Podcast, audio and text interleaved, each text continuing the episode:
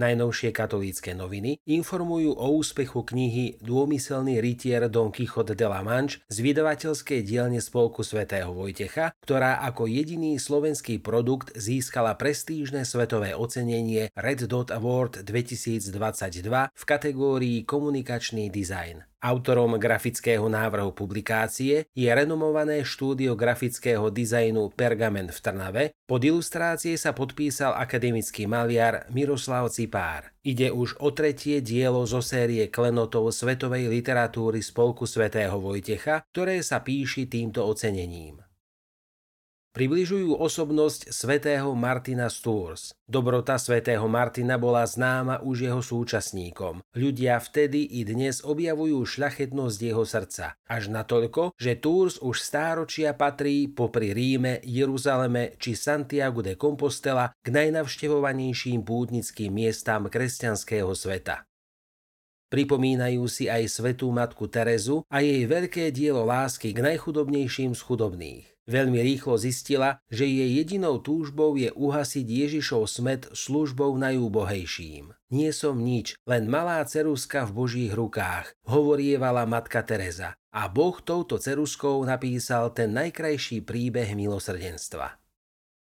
Prinášajú aj rozhovor s pátrom Petrom Kučákom, ktorý vstúpil do kongregácie misionárov lásky ako prvý slovenský kňaz v roku 1994. Odvtedy slúži ľuďom v núdzi, chudobným, chorým i väzňom.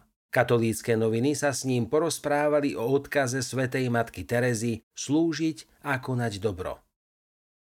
Rozprávajú sa s generálnym sekretárom Medzinárodnej teologickej komisie, uznávaným talianským teológom Pierom Kodom, ktorý navštívil Slovensko pri príležitosti konferencie o synodalite.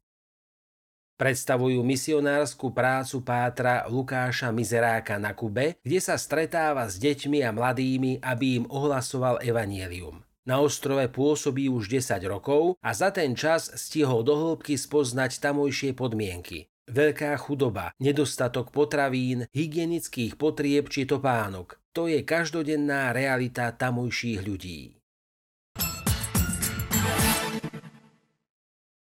Tlačová kancelária konferencie biskupov Slovenska prináša vyhlásenie trnavského arcibiskupa monsignora Jána Oroša a vyjadrenie predsedu konferencie biskupov Slovenska monsignora Bernarda Bobera košického arcibiskupa metropolitu k mediálnej kauze zverejneného obežníka. Čo prináša novembrové číslo časopisu Posol? Verím v spoločenstvo svetých. Úvodníkom s týmto názvom otvára páter Milan Hromník hlavnú tému novembrového vydania posla. Pripomína dva dôležité sviatky cirkvy spojené s mesiacom novembrom. Sviatok všetkých svetých a spomienku všetkých zosnulých veriacich. Povzbudzuje nás, aby sme nebeskému Otcovi predkladali v modlitbe našich zosnulých, nech dosiahnu účasť na väčšnej blaženosti. V rubrike Úcta k Ježišovmu srdcu nájdu čitatelia ďalšiu časť textu anglického jezuitu Jamesa Fitzsimonsa, ktorý väčšinu kňazského života pomáhal ľuďom rásť v ich vzťahu k Bohu prostredníctvom modlitby. Tento raz objasňuje, prečo je stredobodom úcty k najsvetejšiemu srdcu Ježišovmu prebodnuté Kristovo srdce a ako sa Kristus stáva zdrojom ducha pre bratov a sestry celej cirkvi. Služba ministrantov je veľmi dôležitá. Leží na srdci aj pápežovi Františkovi, ktorý sa prihovoril stovkám francúzskych ministrantov počas ich tohtoročnej púte do Ríma. Odporúčal im neuzatvárať sa do seba, byť opornými bodmi pre ich rovesníkov. Pripomínal mladým, je to česť slúžiť Ježišovi.